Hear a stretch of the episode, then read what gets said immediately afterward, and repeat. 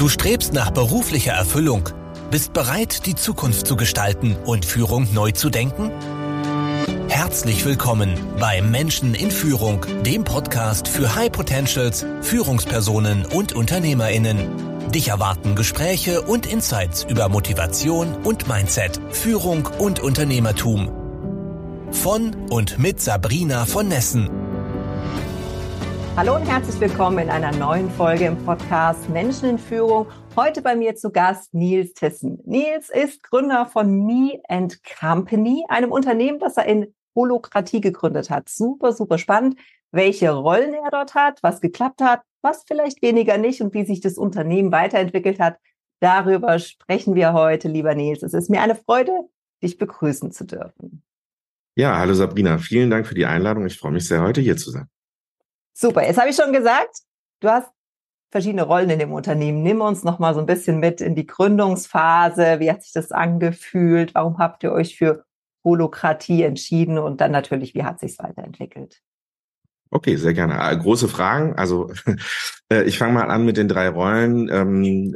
Das Rollensystem gehört mit zur Holacracy dazu, ist ein Merkmal des Organisationssystems.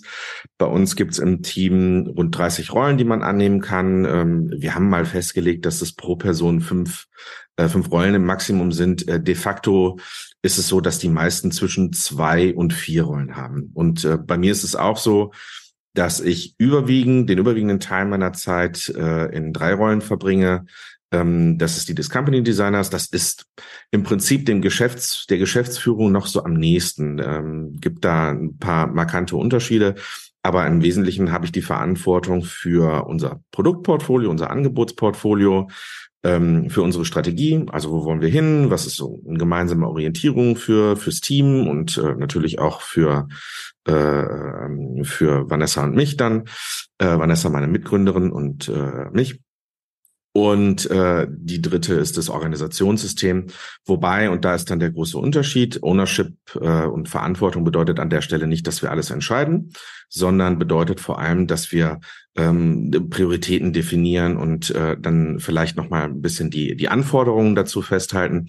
Die Entscheidungen und die Ausarbeitung findet dann im Team statt. Da gibt es immer wieder kleine Gruppen, die das dann, die das dann mit vorantreiben oder mit denen wir das dann auch gemeinsam mit vorantreiben. Das ist so eine meiner Hauptrollen. Zweite Rolle ist die des Consultants. Das ist im Grunde eine Art von vertrieblicher Rolle. Ich führe die Erstgespräche mit Neukunden, bin auch projektübergreifend ansprechbar, wenn es Themen geben sollte, die vielleicht nicht nur operativer Natur sind, aber vielleicht auch eine Eskalation benötigt wird, Eskalationsstufe benötigt wird, dann äh, komme ich mit dazu. Aber meistens sind es tatsächlich ähm, Gespräche, in denen es darum geht, was wird gebraucht und äh, sind wir da ein guter Partner oder vielleicht auch nicht. Und äh, dann so, so ein bisschen die kaufmännischen Sachen, die dazukommen. Und die dritte Rolle ist tatsächlich operativ. Das ist die des äh, agilen Organisationsdesigners. In der Rolle komme ich immer mit dazu, wenn es darum geht, Agilität zu skalieren, ähm, wenn zum Beispiel neue Organisationsmodelle gefragt sind. Du hattest schon Holacracy angesprochen, aber es gibt noch eine Menge mehr, B S O-Zellen, ähm, Soziokratie, äh, das allseits bekannte Spotify-Modell, äh, Rendern-Yeni gerade als äh, eher etwas Neueres oder auch bekannt unter Micro-Enterprise-System. Ähm, genau, und äh, da hängt dann ganz viel dran. Karrierepfade, Rollensysteme, Gehalts- und Vergütungsstrukturen, all diese Themen, auch Fortbildungsfragen, ähm, die an so ein System äh, g- gekoppelt sind. Und äh, das ist eher eine impulsgebende Rolle, die ich dabei habe, oder eine konzeptionelle. Da komme ich äh, in die Organisation, in die Projekte mit rein, ähm, gebe ein paar Ideen mit rein und helfe dann dabei, äh, Konzepte mit auszuarbeiten, wenn es darum geht, wie gesagt, Agilität zu skalieren. Ich bin darüber hinaus auch als Dozent in, der, in Düsseldorf an der Fachhochschule äh, aktiv und schaue, dass die Studis ein bisschen was aus, dem, aus der Praxis so mitbekommt. Mal noch äh, die ein oder andere Perspektive, die vielleicht etwas ungewöhnlicher ist. Das ist sehr lobenswert und auch dringend notwendig, wenn wir die neue Generation an Unternehmerinnen und Führungskräften aufbauen wollen. Ähm, jetzt hast du ganz viele Organisationsmodelle genannt, die wahrscheinlich äh, der oder die eine andere Zuhörerin nicht kennt. Und ich glaube, es ist auch nicht notwendig, aber nimm uns mal mit zurück zur Entscheidung, wir gründen und wir gründen anders. Ist das nur so ein Zeitgeistphänomen? Ist das wirklich notwendig, sich eine andere Organisationsform zu geben? Hat das auch was mit, äh, mit Ego oder vielleicht weniger Verantwortung, weniger zeitlicher Belastung zu tun? Was sind so die Gründe, warum man sagt, lass uns das anders machen? Also für uns war es eine logische Konsequenz tatsächlich. Wir haben Mean Company zweitausendzwölf gegründet. Und äh, haben das ganz klassisch getan. Also Mean Company ist äh, ähm, ist in einer Art Agentur-Beratungsmodell gestartet und wir haben äh, seinerzeit ähm, viele Leistungen erbracht, die auch so ein bisschen Richtung Digitalagentur gingen und haben genauso wie eine klassische Aufbauorganisation das äh, vorgibt oder wie man das auch so kennt, wie wir das auch kannten, Mean Company gegründet. Es gab eine, eine Gruppe, die sich mit U X-Design beschäftigt hat. Es gab eine Gruppe, die sich mit Programmierung beschäftigt hat. Eine Gruppe, die sich mit Design beschäftigt hat. Und ähm, das war auch für den Moment okay so. Ähm, wir, was wir anders gemacht haben, ist, dass wir schon von Anfang an äh, unsere Abläufe anders organisiert haben wollen. Wir haben mit Kanban gearbeitet, teilweise in Projekten mit Scrum, häufig Elemente aus dem Design Thinking mit eingebracht, also um so ein bisschen äh, methodisch äh, auch anders vorzugehen. Und haben dann aber irgendwann gelernt, dass es, äh, äh, dass da unsere Aufbauorganisation einfach an seine Grenzen kommt. Wir teilweise unflexibel sind. Wir haben dann überlegt, stellen wir Führungskräfte ein, wenn dann ein Teilbereich äh, so drei, vier, fünf Leute in sich getragen hat. Wir haben damals noch viel auch mit FreiberuflerInnen zusammengearbeitet. Ähm, und da gab es dann Koordinationsaufwand und so weiter und so fort. Und dann haben wir überlegt, brauchen wir jetzt so eine Art Head-Off oder eine Teamleitung oder sonst irgendwas und fanden fanden den Gedanken aber nicht gut. Und zeitgleich war es auch so, dass äh, unsere äh, unser Team da auch ein, ein, ein, eine Führungslücke ähm, erfahren hat äh, und wir das teilweise gar nicht so nachvollziehen konnten. Und dann gab's äh, sind wir kurz nach Weihnachten und äh, kurz nach dem Jahreswechsel und äh, traditionell Äh, nutze ich die Tage zwischen den Jahren immer auch, um äh, mir Bücher mitzunehmen und mich einzusperren und ein bisschen mehr zu lesen, als ich das so unterjährig kann. Und ich weiß noch, zweitausend, ich glaube zweitausendvierzehn oder ja doch zweitausendvierzehn ist mir irgendwann äh, Lalou in die Hände gefallen mit äh, Reinventing Organizations und äh, ein Buch über Google, How Google Works. Ähm, Und da wurden einfach auch andere Modelle äh, beschrieben und auch andere Arten, um Budgetentscheidungen zu treffen, um Einstellungsentscheidungen zu treffen, also um, um Führung auch anders zu betrachten. Und es ging viel mehr um Partizipation, es ging viel mehr um Augenhöhe und es ging viel mehr damit um die Werte, die wir eigentlich auch in unserem Alltag so sehen wollten. Und das war für uns der Grund, weswegen wir dann gesagt haben, oder das war augenöffnend eigentlich, äh, weil wir dann gesagt haben, naja, das löst total die Herausforderungen, die wir gerade hier sehen und ähm, die Leute auch unglücklich machen, weil Vanessa und ich äh, sehr stark Dinge zu uns gezogen haben, einfach aus der aus dieser Führungslücke heraus, die wir eigentlich gar nicht unbedingt bei uns haben wollten und die wir auch nicht zwangsläufig äh, gut ausgefüllt haben. Also ich war Micromanager par excellence. Ich habe die typischen Fehler gemacht, die man auch als Äh, ist ja auch schon wieder ein paar Jährchen her, ähm, die man auch als junge Führungskraft so macht. Und ich weiß nicht, ich habe mir teilweise hundertfünfzig E-Mails am Tag äh, hat, durchgelesen, weil ich halt überall in C C stehen wollte. Und das war halt totaler Irrsinn. Das hat äh, alle unglücklich gemacht. Naja, und dann äh, sind wir nach dem, äh, nach diesem äh, Ferienzeitraum zwischen den Jahren sind wir wieder ins Büro gegangen und haben mit den, äh, mit dem Team drüber gesprochen, dass das jetzt so eine Idee ist und haben das mal vorgestellt, wie das Ganze funktioniert. Damals gab es noch nicht so wahnsinnig viel Content im Internet auch dazu. Deswegen haben wir uns im Wesentlichen auf Lalous Buch bezogen und haben dann angefangen zu experimentieren. Und haben gesagt, okay, jetzt schreiben wir einfach mal die Rollen auf. Was haben wir denn alles für Aufgaben hier im Team? Welche, welche Aufgaben gibt es? Und wie können wir die clustern?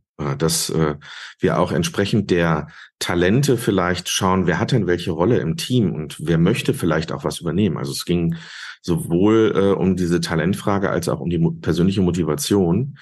Ähm, und ja, das hat uns ein bisschen Zeit gekostet. Das war tatsächlich recht aufwendig. Dadurch haben wir aber auch gleichzeitig eine Methode entwickelt. Und das war, war total spannend, die Zeit. Und haben dann angefangen, halt mit Hollands, also im Prinzip mit crossfunktionaler Teamstruktur uns auseinanderzusetzen. ähm, und sind so in den Fluss reingegangen. Also es war jetzt nicht so strukturiert, wie wir das heute mit äh, in, in Transformationsprogrammen oder Projekten, die wir begleiten, machen, sondern mehr hands-on, also hab in die Hände gespuckt und äh, lass uns jetzt mal loslaufen, und wenn wir irgendwo gegen gegen eine Scheibe rennen, dann blutet vielleicht mal kurz die Nase, das ist dann so. Aber ähm, wir haben was gelernt. Also wir hatten von Anfang an äh, da auch eine Art von Growth Mindset und haben gesagt, Fehler gehören dazu. Das heißt nicht, dass wir immer total super damit umgegangen sind, aber ähm, die waren äh, Teil dessen. Und auch das äh, war hilfreich, um heute zu lernen, dass wenn Fehler da sind, äh, dass wir auch da viel souveräner in, in den Umgang reingehen. Ja, und es hat tatsächlich auch ein paar Jahre gebraucht, ähm, bis ähm, bis wir da eine gewisse ja Erfahrung auch aufbauen konnten für uns, bis die ganzen Sonderfälle, die eben nicht in den Büchern stehen und die man auch, selbst wenn wir jetzt ein Training gemacht hätten, es gibt ja auch kommerzielle Anbieter äh, aus den Staaten, die das, äh, die das machen. Selbst wenn wir da reingegangen wären, hätten wir diese Fragen, die wir aus dem Alltag äh, gestellt bekommen haben oder uns selber stellen mussten, da wären wir nicht hin, hingekommen. Und ähm, ja, die Zeit mussten wir uns nehmen, haben wir uns genommen. Ähm, und ich würde es tatsächlich auch äh, für uns wieder so machen. Äh, aber natürlich sage ich das jetzt aus dem Blickwinkel der Erfahrung, äh, weil das äh, sehr viel wert ist. Was es natürlich gekostet hat auf der anderen Seite ist, dass wir Leistungsfähigkeit eingebüßt haben. Also wir äh, hätten hätten das wahrscheinlich schneller machen können und hätten das auch ähm, hätten das auch äh, den einen oder anderen Fehler sicherlich gut vermeiden können. Das wäre sicherlich auch der ein oder anderen KollegInnen äh, zugute gekommen oder einem Kollegen, ähm, die dann vielleicht auch Me and Company verlassen haben, weil sie dann eben nicht so glücklich mit waren mit den Veränderungen. Aber äh, für uns war das tatsächlich wertvoll. Und ich glaube auch zu der damaligen Zeit schwer, das äh, anders zu machen. Heute sieht es, wie gesagt, anders aus. Es gibt mehr Unternehmen, die Erfahrungen gesammelt haben. Ja, heute auch in so einer Consultant-Rolle unterwegs. Gibt es so typische Pitfalls, so typische Probleme, die bei der Umstellung oder Einführung auftreten, die vielleicht eben nicht im Lehrbuch stehen, wo du sagst, Achtung, da sollte man wirklich drauf achten. Ja, das könnte man, das kann man richtig falsch machen, diesen Punkt. Also es gibt, ich glaube, die, die, die, das, was wirklich die größte Herausforderung ist, ist, sich von dem Bekannten zu lösen und äh, zu erkennen, ich äh, brauche so eine Art Reboot. Ich muss nicht alles von jetzt auf gleich umstellen, ähm, aber ich habe eine komplett neue, also gerade auch aus Sicht einer Führung, Führungskraft, äh, habe ich eine, eine andere Rolle und ich habe andere Aufgaben. Und da loszulassen und zu erkennen, ich muss jetzt äh, daran arbeiten, a, an mir, aber auch äh, gemeinsam mit den äh, Teammitgliedern, für die ich verantwortlich bin, ähm, muss ich daran arbeiten, dass Entscheidungen äh, schrittweise ins Team delegiert werden und Verantwortung dort aufgebaut wird, Sicherheit dort aufgebaut wird, ähm, und dann so bestimmte Triggerpunkte, die mich als Führungskraft dann auch wieder dazu bringen, in meine alte Rolle, in alte Muster zurückzufallen, in der ich halt, in denen ich halt viel äh, selber entschieden habe und abgesichert habe und äh, oh mein Gott, hoffentlich passiert da nichts Schlimmes, ähm, dass ich da nach und nach loslasse. Das ist ein Prozess, der kostet Zeit. Das ist auch völlig in Ordnung, dass der Zeit kostet. Ähm, und wahrscheinlich ist das auch der größte oder der, der hilfreichste Ratschlag, den ich so mitgeben kann. Geduld haben äh, und es auch akzeptieren, dass nicht jeder Schritt ein Schritt voran ist.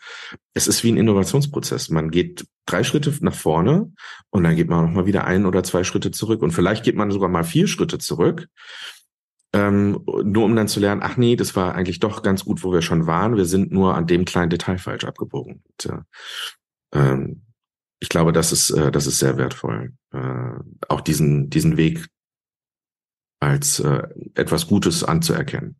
Mhm. Aber schwer, hört sich sehr schwer an. Also bei mir es ist natürlich eine persönliche Reise, ja. Gekribbelt. ähm, du hast ja gerade gesagt, in deiner Rolle als Führungskraft und in, in, der, in der Einleitung hast du ja auch erklärt, was so die Rolle Company Designer ist. Da war meine erste innere Reaktion zu denken, ah ja gut, Führung findet auch in holokratischen Unternehmen statt. Ja, ähm, es ist nicht so, dass plötzlich alle führungslos in der Gegend rumwabern. Ja, es ist in einem an, an anderen Maß, in einem anderen Stil, mit einer anderen Rollenbezeichnung. Aber es gibt doch viele Aufgaben, die, die gleich geblieben sind. Habt ihr heute für euch eine Definition von Führung und Führungskraft gefunden oder ist jetzt plötzlich jeder Führungskraft? Wie ist da eure Philosophie? Das ist ein guter Punkt. Also so gesehen ist ja, in der Selbstführung ist das Team auch, übernimmt auch Führungsaufgaben. Also so gesehen kann man natürlich argumentieren und sagen, ja, ja, also jeder ist auch gewisserweise Führungskraft.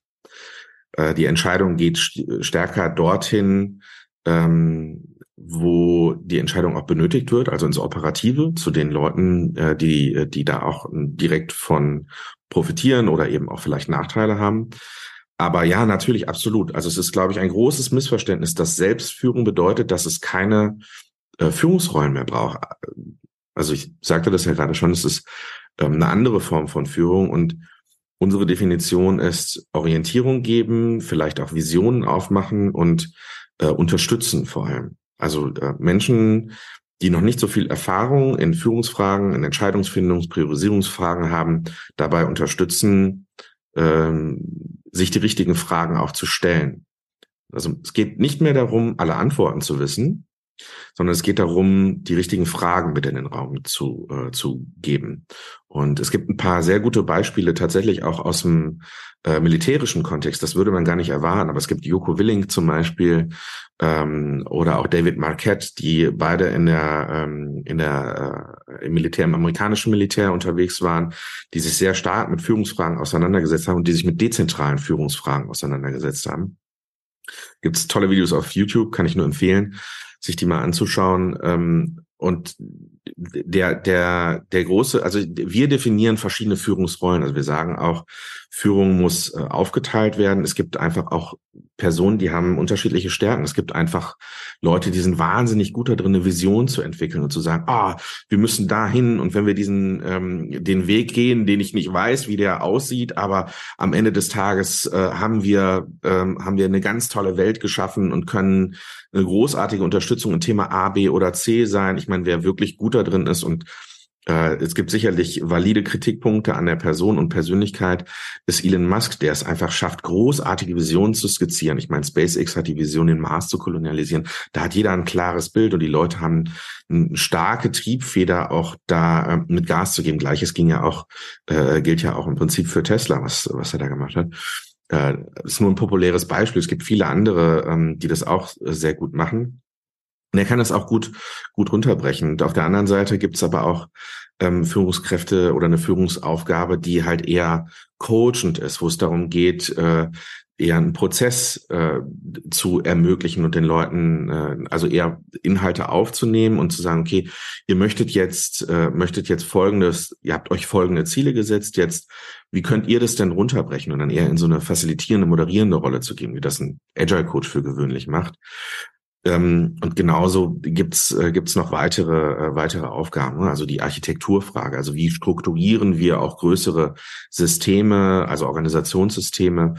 Ähm, da braucht es auch Führungsverantwortung. Ich glaube, da geht auch, da entwickelt sich auch die die Aufgabenwelt gerade für das gehobene Management hin oder das obere Management hin, dass äh, dass da zwei Fragen im, im Kern des Alltags stehen, nämlich einmal die, wo äh, geht die Organisation inhaltlich hin, also die strategische Frage, welche Trends wollen wir aufgreifen, was lassen wir lieber sein? Ähm, Und das Zweite ist eben die organisationelle Frage. Also wie können wir die Organisation gut strukturieren, dass alles in einen Fluss kommt und äh, dass die Leute möglichst wenig Barrieren zum Beispiel durch Bürokratie haben. Und da entwickelt sich die Führung eher hin als dieses ständige Ja, Nein und wir brauchen jetzt ein Gremium, um selber irgendwie Dinge auf den Weg zu bringen. Ähm, das macht Sinn, das halt immer stärker in die, äh, in die operative Führung reinzubringen. Hast du bei euch oder auch ähm, bei Kunden, wo du unterwegs bist, beobachtet, dass es Führungskräfte gibt, die sich in der neuen Welt nicht zurechtfinden? Also gibt es Menschen, Führungskräfte, die wir auf diesem Weg verlieren, die sich an die neuen Rollen nicht anpassen oder gewöhnen können? Ja, ja, absolut. Also das gibt es, das gibt es mit jeder Veränderung.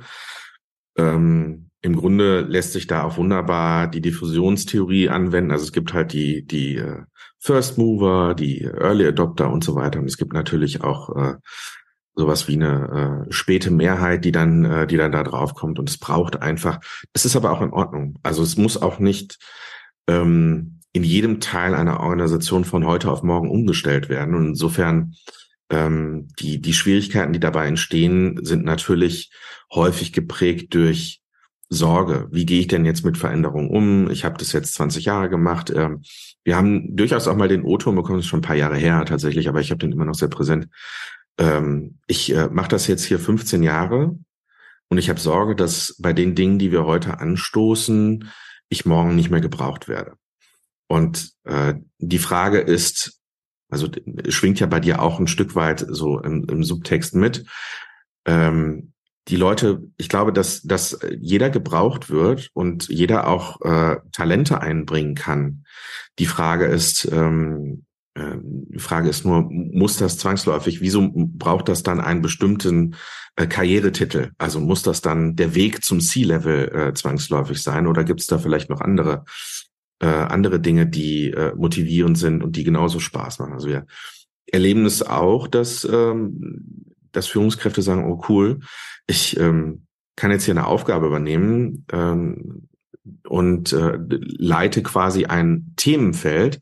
Mir ist mein Titel eigentlich egal. Also ja, Vergütung, das habe ich mir über die Jahre irgendwie aufgebaut und ist vielleicht auch ein Zeichen von Wertschätzung, aber ich kann mich jetzt hier mit einem Thema beschäftigen und kann dafür eine Vision machen und äh, kann so ein bisschen wie das Unternehmen im Unternehmen agieren, Ende-zu-Ende-Verantwortung mit der Gruppe übernehmen. Ähm, und dafür Ownership tragen. Und das macht mir viel mehr Spaß, als wenn ich jetzt ähm, meine alte Rolle, die bestimmte Aufgaben mit sich bringt, äh, die ich gar nicht so mag, äh, aus, ausübe. Ähm, insofern würde ich da eher einen positiven Ausblick geben und da auch so ein bisschen die Sorge nehmen. Aber natürlich gibt es Leute, denen fällt das schwer. Also äh, die, die haben vielleicht auch keine Lust mehr, weil es noch ein paar Jahre sind, ähm, bis dann die Rente kommt. Und äh, da will man vielleicht auch nicht mehr. Verstehe ich auch, ähm, oder verstehen wir hier alle. Die Frage ist halt, äh, ähm, wie, wie kann man da irgendwie auch eine gute Brücke bauen? Ne? Also wie kann man die die Dinge miteinander vereinen? Und das äh, das ist sicherlich auch bei größeren Transformationen dann dann die Herausforderung. Ist aber alles immer machbar. Also keine keine der größeren Organisationen, die wir so kennengelernt haben. Es gibt ja, ich weiß nicht, ob alle, aber ein Großteil der DAX-Unternehmen sind ja auch in irgendeiner Weise mit Agilität befasst oder mit neuen Formen der Zusammenarbeit. Und da ist auch nicht der komplette Konzern direkt von heute auf morgen umgestellt worden. Das heißt, die Schnittstellen gibt's überall. Weil die vermutlich auch nicht Holacracy in Reinform leben, sondern wie du sagst, mehr das Agile, Cross-Funktionale. Das kann ich mir schwer vorstellen, dass sich so ein Konzern wirklich drauf einlässt, massiv Entscheidungen auf die operative Ebene zu verlagern. Aber ich lasse mich auch eines Besseren belehren. Machen wir in einer anderen Folge, sonst äh, sprengt es heute den Rahmen. Gerne. Ähm, in, in, dieser, in dieser ersten Form, wie ihr euch organisiert habt, ähm, wie viel Holacracy, Holacracy steckte da drin?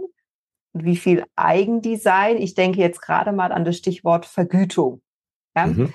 Da ist es ja in der Reihenform, zumindest vom Ansatz auch so gewesen, dass man sagt, ja, Vergütung wird sozusagen auch in der Gruppe entschieden und, und ist transparent. Die meisten Unternehmen, die ich kenne, die nach dem Prinzip arbeiten, machen da eine Grenze und sagen, nee, Moment, also wir haben hier immer noch bestimmte ähm, Leitlinien und das wird nicht alles transparent gemacht und offen kommuniziert. Wie habt ihr das gehandhabt?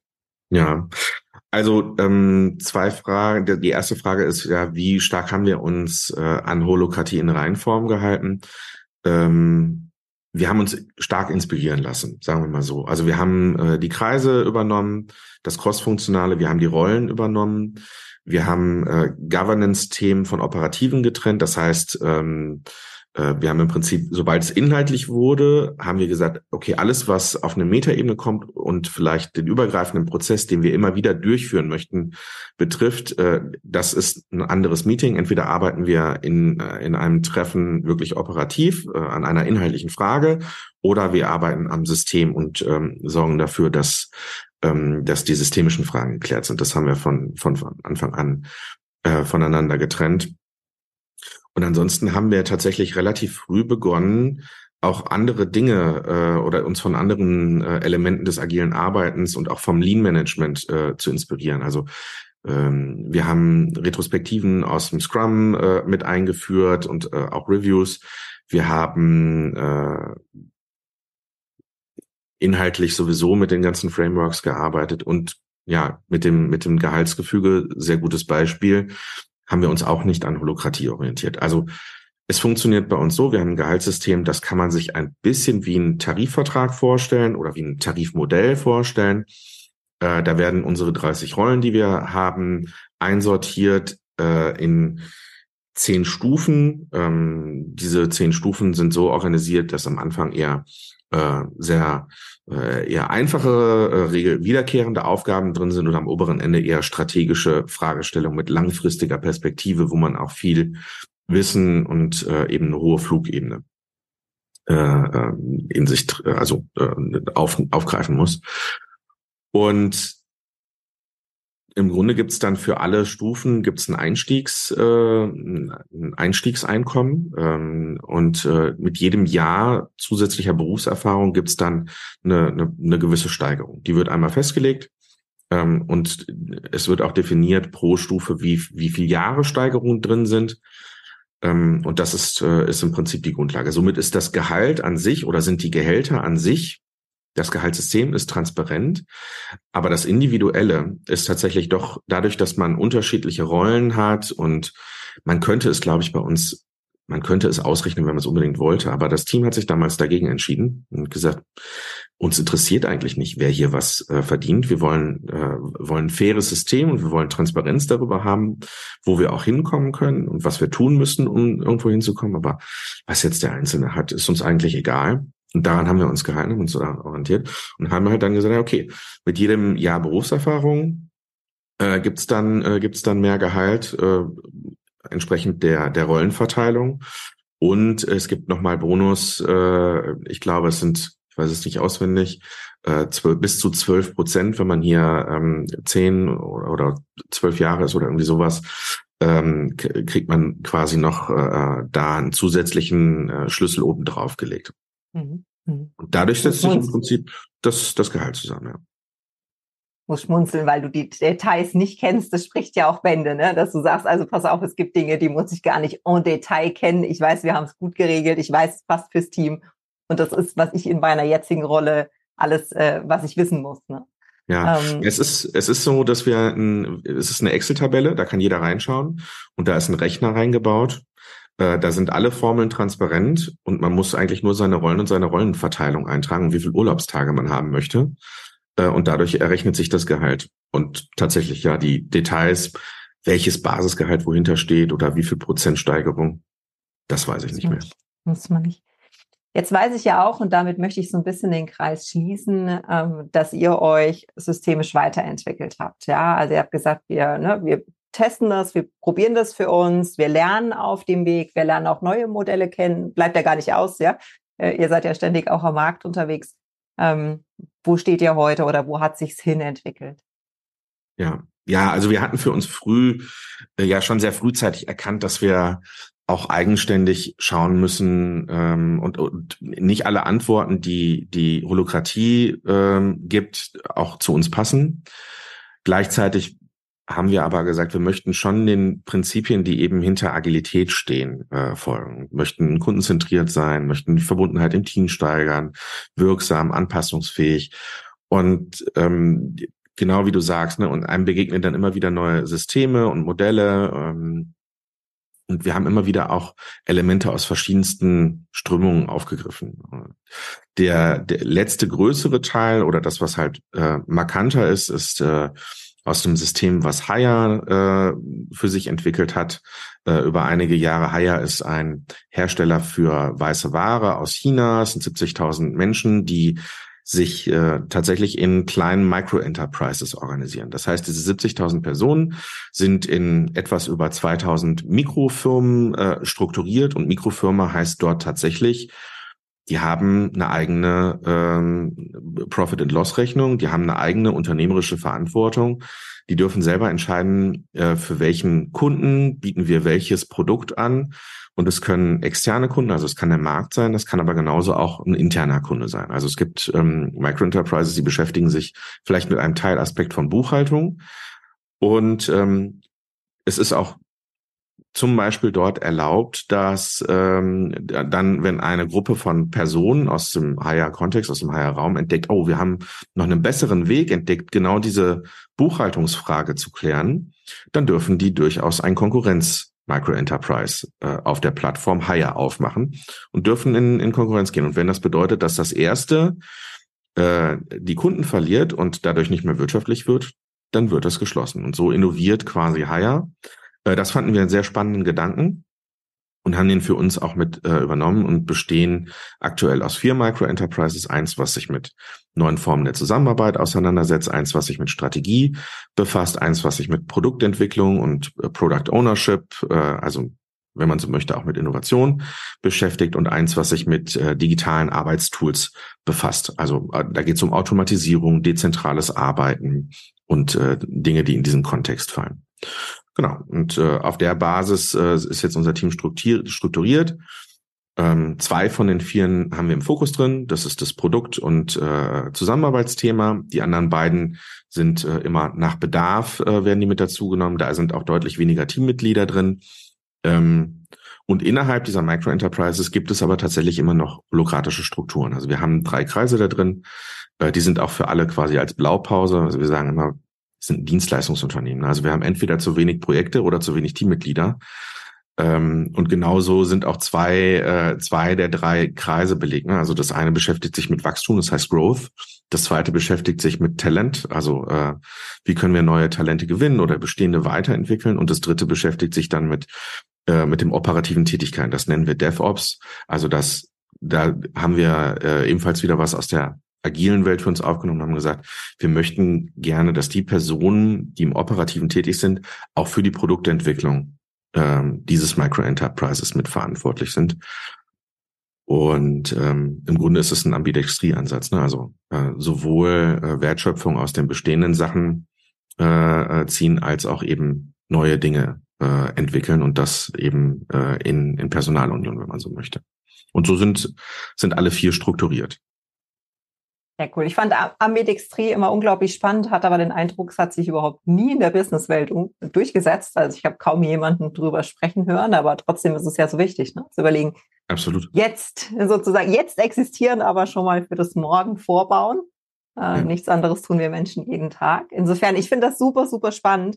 Ich könnte mich wirklich noch sehr lange mit dir äh, über die Ideen und Konzepte und so weiter ähm, unterhalten. Dafür reicht die Zeit heute leider nicht. Insofern, wenn es äh, den Zuhörern, Zuschauerinnen auch so geht, wie können wir mit dir in Kontakt kommen? Ähm, über die gängigen Wege, also auf unserer Website findet man äh, Kontaktinformationen zu uns, äh, E-Mail, Telefon. Ähm, sehr gerne einfach eine Mail schreiben und dann finden wir einen gemeinsamen Termin. Ich bin aber auch auf LinkedIn relativ aktiv. Ähm, da kann man mich finden, äh, kann äh, entweder Mean Company oder mir persönlich folgen. Und mich auch anschreiben, mir auch Fragen stellen. Und ich gehe da gerne in den Dialog. Ich glaube, wir können alle sehr viel lernen, wenn wir, wenn wir die Gedanken nur zulassen. Ja, also wenn wir, wie du sagst, uns von dem bisherigen lösen, von unserer Vorstellung, wie Unternehmen und Führungskräfte zu sein haben, ja, hin zu, was wäre denn möglich? Was wäre denn denkbar? Sicherlich anstrengend, sicherlich eine Umstellung, sicherlich irgendwie unbequem, ja. Aber äh, an deinem Beispiel, ich habe den Eindruck, du bist sehr glücklich äh, mit dem, was du kreiert hast, selbst wenn es herausfordernd war. Ich glaube, es ist sehr lohnenswert, den, den zu gehen. Absolut, absolut. Wunderbar. Bevor ich das Gespräch leider, leider beenden muss, die Frage, die ich allen meinen Gästen stelle, lieber Nils, was ist für dich Führung? Ähm, in einem Satz zusammengefasst, ist Führung für mich Orientierung geben, Leitplanken geben und eine inspirierende äh, Vision äh, aufbauen, bei der Menschen Lust haben, äh, den Weg mitzugehen. Das lassen wir so stehen. Lieber Nils, das Gespräch war für mich sehr inspirierend. Ich bin sicher für die Menschen da draußen auch. Ich danke dir ganz herzlich. Ich danke. Danke für die Einladung, Sabrina. Sehr, sehr gern. Allen da draußen eine schöne Woche. Bis zum nächsten Mal. Macht's gut. Tschüss. Danke fürs Zuhören. Wenn dir diese Folge gefallen hat und du den Podcast unterstützen möchtest, teile ihn bitte mit deinen Freunden und hinterlasse eine Bewertung und Rezension. Weitere Infos und Ressourcen findest du unter w w w Punkt sabrina Bindestrich von Bindestrich nessen Punkt com. Das war's für diese Folge. Bis zum nächsten Mal.